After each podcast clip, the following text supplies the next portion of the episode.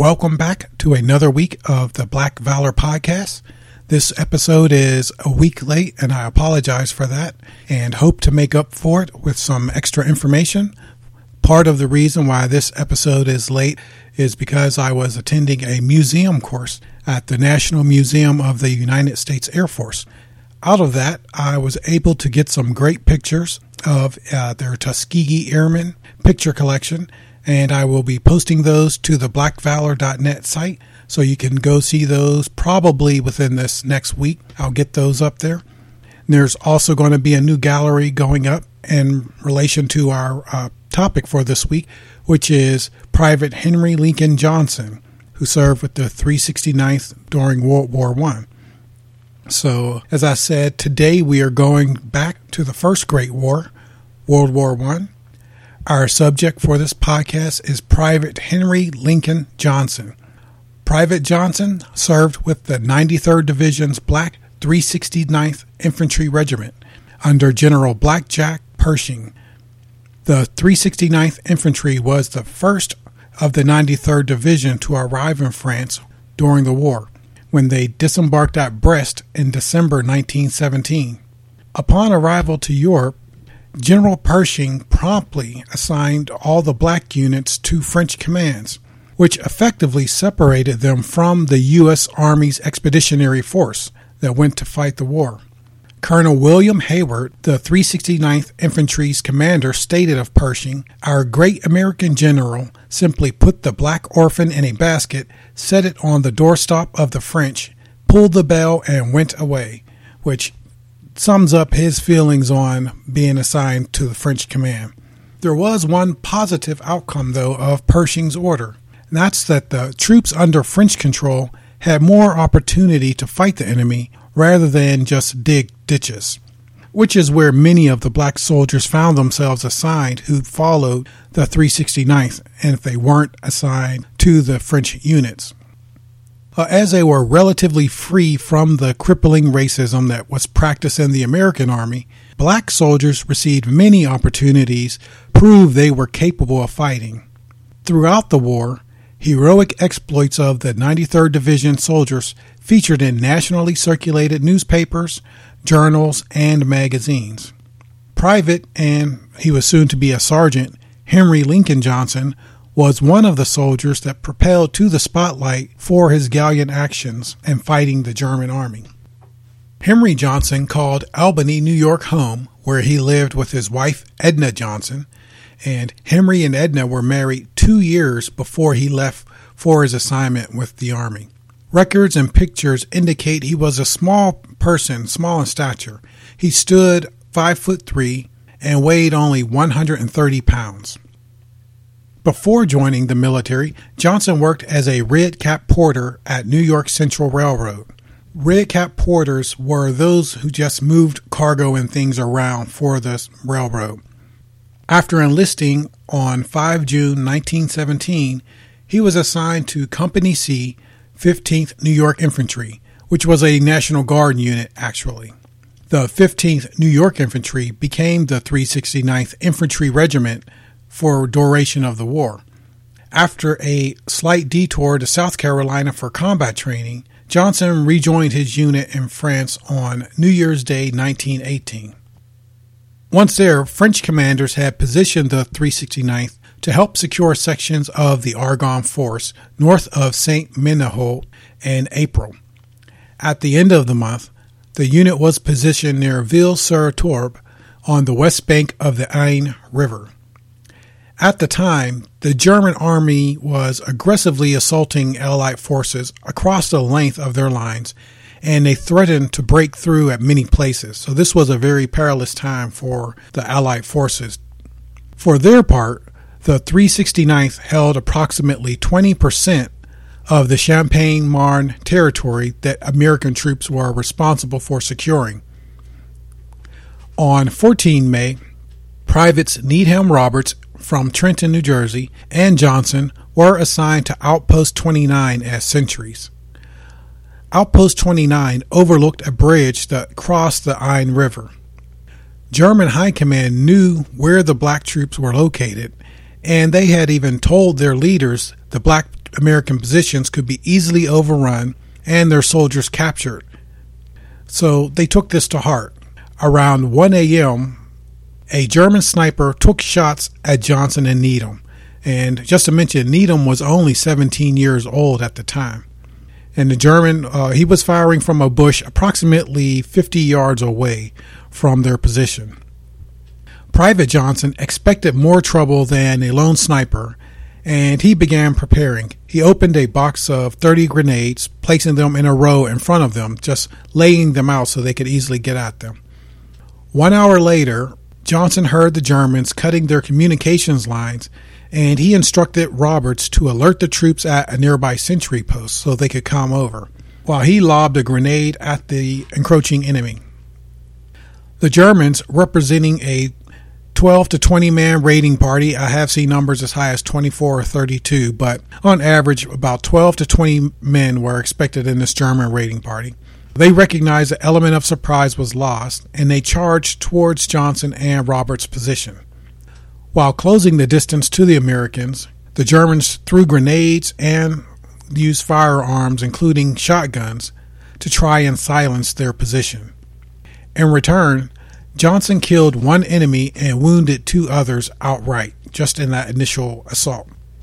In the initial moments of the skirmish, both Johnson and Roberts became injured. Roberts was shot in the leg or his hip and could not move. There's some debate again there, but usually I see leg. Johnson received three wounds from grenade fragments and shotgun blasts or firearms blasts. Coolly, Johnson and Roberts waited until the Germans closed on their position before returning fire. Once the enemy was almost upon them, then Johnson began firing his rifle, while Roberts propped himself up and threw grenades at them because obviously he couldn't be mobile like Johnson. Within seconds, the two sides were together and fighting hand to hand, and they were outnumbered 10-1. Johnson shortly thereafter ran out of ammunition. Some of the Germans overpowered Roberts and started to drag him away. Johnson floored another German with the butt of his rifle and gave chase to the men carrying Roberts. Only weapon he had left at this point was an Army-issued bolo knife. While bolo knives are pretty distinct items because of their utilitarian design, they're short and heavy, and they have the weight of a cleaver, but there's a butcher knife point. So there's a picture on the website so you can get an idea of what this weapon looks like. It's not a pretty weapon, but very effective and not something you want to have used on you. Upon catching up to the raiders, Johnson buried his bolo in the head of one man and turned around to disembowel the man that was holding Robert's feet. Surprisingly, the soldier Johnson bashed in the head was the leader and must have been in exile from the United States. He spoke to Johnson in perfect, unaccented American English and said, "Oh, that son of a gun got me." You can substitute that for whatever word. Or, "The little black blank has got me." Reportedly, Johnson replied, "Yes, and this little black so-and-so will get you if you get up." So he continued to attack the Germans with his bolo, and Roberts recovered enough so that he can resume throwing grenades at the Germans. At one point, the diminutive soldier threw a German over his head and stabbed him in the ribs when he came down. The Germans decided that the black troops were not as easy to capture as they had been informed, so they grabbed their wounded and dead and began to retreat across no man's land to their own lines. Following this hour-long skirmish, Johnson fainted from shock. Most likely it was the result of blood loss. Reinforcements arrived, and they followed the blood trails of the Germans, their boot prints, and discarded equipment to corroborate the number of enemy soldiers who attacked the sentry posts. The Germans had left four of their friends dead on the field, so there was some record of how many people that were there who attacked them. Both Johnson and Roberts were sent to a French hospital. There it was found while Johnson was treated for 19 to 21 wounds. on his left arm, his back, feet, and face. Mainly, those wounds were from knives and bayonets, which is a testament to the fact that this was close-in hand-to-hand fighting. There weren't a lot of gun wounds or bullet wounds on those men after the initial engagement. Doctors had to actually insert a silver plate into his left foot to help keep it together. So after these events, praise for Johnson and Roberts' actions resounded throughout the French and American armies. Colonel Hayward wrote to Edna Johnson to explain her husband's condition. In the letter, he stated, "Your husband, Private Henry Johnson, is in my regiment. He has been at all times a good soldier and a good boy of fine morale and upright character. To these admirable traits he has lately added the most convincing numbers of fine courage and fighting ability. I regret to say at the moment that he is in the hospital, seriously but not dangerously wounded, the wounds having been received under such circumstances that every one of us in the regiment would be pleased and proud to trade places with him." The French general commanding the 369th awarded Privates Johnson and Roberts the Croix de Guerre, which is French for Cross of War. Johnson's medal was of a higher ranking as he received a gold palm on his award. This was the highest decoration France has for bravery. Also, Johnson was the first American to receive the Croix de Guerre. Johnson and Roberts received promotions to sergeant shortly afterwards for their actions. In America, newspapers like the Boston Globe dedicated space to retell Johnson's story about the attack. When people asked him about being a hero, he said, "There wasn't anything so fine about it. Just fought for my life. A rabbit would have done that."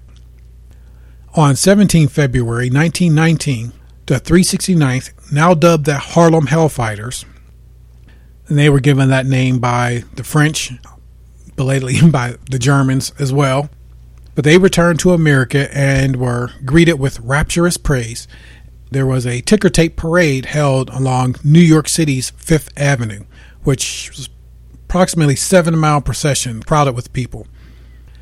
Johnson, now called Black Death, joined the procession from the seat of a Cadillac because of his war injuries and was the star of the parade. When he returned to Albany, Governor Alfred E. Smith met his train and gave a dinner in his honor. The governor also promised Johnson some monetary award and a street dedication in his name. None of the promises of the governor bore fruit. They did name a street after the first white soldier to enlist, but never one for Johnson.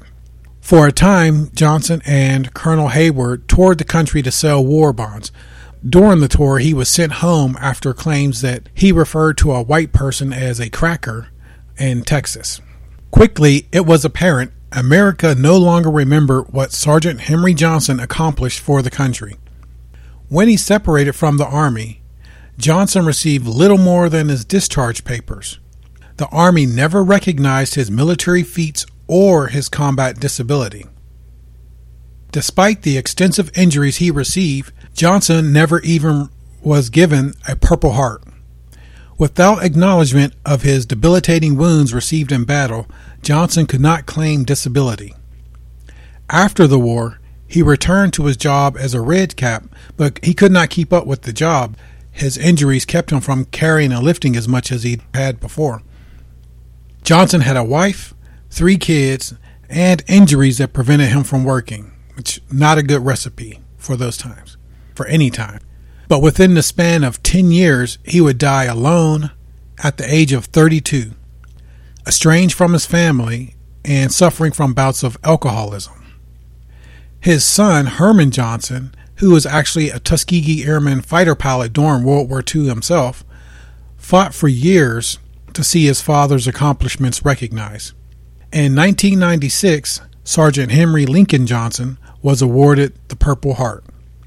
Herman Johnson continued to campaign for his father to receive the Congressional Medal of Honor, and in 2003, a partial victory was achieved. In an act of Congress in 2002, Henry Johnson was awarded the Distinguished Service Cross. His son, at this time then 86 years old, received the medal on his father's behalf on 17 February 2003. Immediately after the ceremony, Herman donated the medal to the Albany chapter of New York's Army National Guard 369th Infantry Regiment. This concludes our podcast on Henry Lincoln Johnson. There's a lot of information, a lot of details out there. I encourage you to look for yourself. We'll put some pictures and things on the website on BlackValor.net, as I said. For some of my sources, I used the 93rd Division Summary of Operations in the World War. That's put out by the American Battle Monuments Commission. The Employment of Negro Troops by Ulysses Lee, one of my standbys and favorites. Henry Lincoln Johnson, Sergeant. That's a site on the Arlington National Cemetery website. American Patriots by Gail Buckley. Before the Mayflower by Lerone Bennett Jr. Remembering Henry Johnson, The Soldier Called Black Death. That's an article on SmithsonianMag.com. Sergeant Henry Lincoln Johnson, Perhaps the Most Tragic Hero of Them All. That's on theexaminer.com. Army General Order 9. November 2005, which actually lists the citation, and The American Negro in the World War, Chapter 18 by E.J. Scott, which is a very good book that's available free on Google Books. And it's a very old one as well. But I hope you enjoyed the show. Again, please take time to write a review on iTunes. You can also find us on Facebook at Black Valor and on Twitter for Black Valor. You can email me at blackvalor1010@gmail.com. And I would like to hear your comments. On the website, we have forums. So if there's a specific topic you would like me to cover or just discuss, go ahead and add that there. Thank you, and we'll see you in 2 weeks.